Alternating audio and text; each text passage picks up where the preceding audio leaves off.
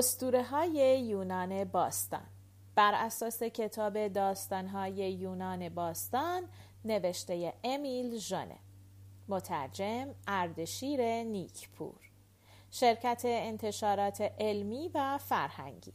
گوینده دینا کاویانی. قسمت 46 اورفئوس. در مورد پدر و مادر اورفئوس اختلاف زیاده. یه گروهی میگن که اون فرزند اواگر شاه تراکیا و کالیوپه یکی از موزهای شیوایی سخن و شعر حماسیه. یه عده دیگه میگن که اون فرزند آپولون و کلیوه. کلیو هم یک موز تاریخ و دختر جوپیتر توی این داستان پدر و مادر اورفئوس آپولون و کلیو هستند اورفئوس نامدارترین خونیاگر یونان باستان و فرزند شایسته آپولون بود. استاد اون در موسیقی برادرش لینوس بود. مادر لینوس و اورفئوس یکی نبود. مادر لینوس موز آواز دست جمعی و رقص بود. لینوس در موسیقی استادی توانا بود. شعرهای زیبایی هم می سرود و البته معلم سختگیری هم بود. میگن موقع درس دادن خیلی سختگیر و خشن و سنگدل می‌شد. باور کردنی نیست ولی میگن هرکول شاگرد لینوس بوده و پیش اون نواختن چنگ رو یاد می‌گرفته. یه روز لینوس اونقدر عصبانی شده که چنگ رو رو سر هرکول خورد کرده. ولی برخلاف هرکول اورفئوس شاگردی فرمان بردار و رام بوده. پندهای گرانبهای استادش رو گوش می‌داده و خیلی زود در نوازندگی حتی از استاد خودش هم جلو زده. نواهای دلانگیزی که از دل چنگش بیرون می‌کشید همه رو سحر می‌کرد. وقتی او ساز می‌زد حتی مرغای هوا یک گوشه میشستن و آروم به نوای چنگ اون گوش می‌دادن. حتی دیگه باد هم نمیوزید و آروم می‌گرفت تا صدای ساز اورفئوس رو بشنوه. تمام پرنده ها و چرنده ها و درنده هایی که اون دور ور بودن آروم می گرفتن و با صدای ساز اورفئوس به آرامش می رسیدن. البته اورفئوس فقط در موسیقی با استعداد نبود برای پی بردن به اسرار باکوس خیلی مطالعه کرد و منشأ تاریخ و تمام خصوصیات خدایان رو خوب می‌دونست به خاطر همین چیزا بود که جزو آرگونوت ها شد. اورفئوس بعد از سفر آرگونات ها به مصر رفت تا درباره آداب و رسوم و مذهب مصری ها هم تحقیق کنه. بعد از اینکه از مصر برگشت در تراکیا اقامت کرد. هومن که مظهر ازدواج بود بعد از اینکه آوای شگفتانگیز ساز اورفئوس رو شنید خواست که کاری بکنه تا اورفئوس با اوریدیکه ازدواج کنه و خودش هم مسئول برگزاری جشن شد. همه سخت در تدارک این جشن بودن. ولی خب جشن خیلی هم خوب شروع نشد. مشعلها کم نور و بیجان بودند. اوریدی که تو چمنهایی که با گل تزئین شده بود با پریای دریایی مشغول رقصیدن بودند یه شبانی به اسم آریسته اون گوش موشه ها قایم شده بود. آریسته خواست که اوریدیکه رو از دوستاش دور کنه. اوریدیکه فرار کرد. حین فرار پاشو گذاشت رو سر یک مار. مار هم اونو گزید و اوردیکه جا در جا مرد. اورفئوس که در شب عروسی عروس خودش رو از دست داده بود پیش خدایان رفت و به اونها شکایت کرد. خدایان آسمون گوش به حرف اورفئوس ندادند. اورفئوس ناامید روی زمین برگشت.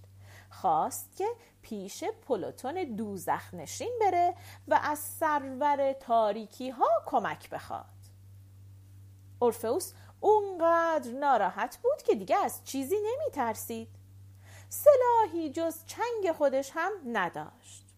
برای همین از تنار خودش رو به کرانه های ستوکس رسوند و با نوای دلانگیز چنگش همه ساکنان جهان تاریکی ها رم مثل مردم روی زمین سحر کرد. وقتی همه ساکنان دنیای تاریکی ساکت شدند گذاشتند که اورفئوس از در جهنم تو بره. کربروس که سه تا دهان وحشتناک داشت ساکت بود خدایان انتقام که گیسوانشون از مار بود آروم گرفته بودند ایکسیون آروم گرفته بود و دانایدها هم کوزه های خودشون رو روی زمین گذاشته بودند واقعا نوای چنگ اورفئوس همه اونها رو جادو کرده بود. آخر سر اورفئوس به تختی رسید که پلوتون و پروسرپینای زیبا بر اون تکیه زده بودند. با التماس به اونها گفت که ای خدایان توانا من چیزی گرانبهاتر از زندگی خودم رو از دست دادم. اوریدیکه زیبا رو تمام خوشبختیمو به من رحم کنید و خواهشم رو برآورده کنید و عروس زیبای من رو به من برگردونید. یا اجازه بدین که در اینجا کنار اون بمونم. منو هم بکشین پلوتون و پروسرپینای زیبا خیلی دلشون برای اورفئوس سوخت پروسرپینا به پلوتون التماس کرد که ارودیکه رو به اورفئوس برگردونن. پلوتون هم قبول کرد. فقط یک شرط گذاشت.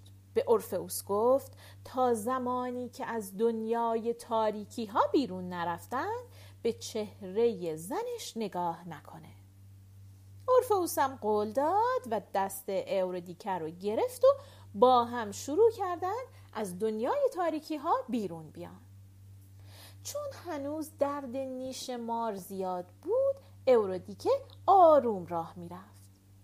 اورفئوس دست اون گرفت و با هم آروم آروم می آمدن.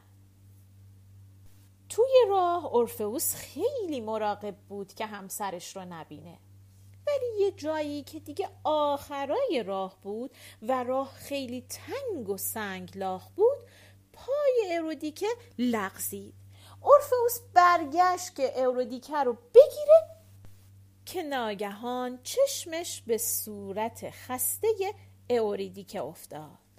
کاری که نباید بشه شده بود. اوریدیکه در تاریکی زیر زمین ناپدید شد. غم و درد اورفئوس دیگه از حد گذشت. دیگه برای همیشه اوریدیکه رو از دست داده بود. بعد از اون دیگه اورفئوس عاشق هیچ زنی نشد. با هیچ کسی هم ازدواج نکرد. از زندگی ناامید شد و فریادهای دلخراشی می‌کشید. ناله های اون پریهای دریایی باکوس رو جلب کرد. ولی اورفئوس اونها هم از پیش خودش روند. در میان گریه و ناله فقط یک اسم رو تکرار می‌کرد. اوریدیکه. پریای دریایی از این رفتار اورفئوس خشمگین شدن. تا حالا پیش نیومده بود کسی اونها را از خودشون برونه. پریای دریایی که خیلی عصبانی بودن با نیزه های خودشون تن اورفئوس رو سوراخ سوراخ کردن و اونو کشتن. موسها وقتی از ماجرا خبردار شدن اومدن پای کوه اولمپ یک قبری برای اورفئوس درست کردن. بعد هم با عزت و احترام چنگ اون رو به جزیره لسبوس بردند و از اون نگهداری کردند. این هم پایان داستان اورفئوس نوازنده بزرگ.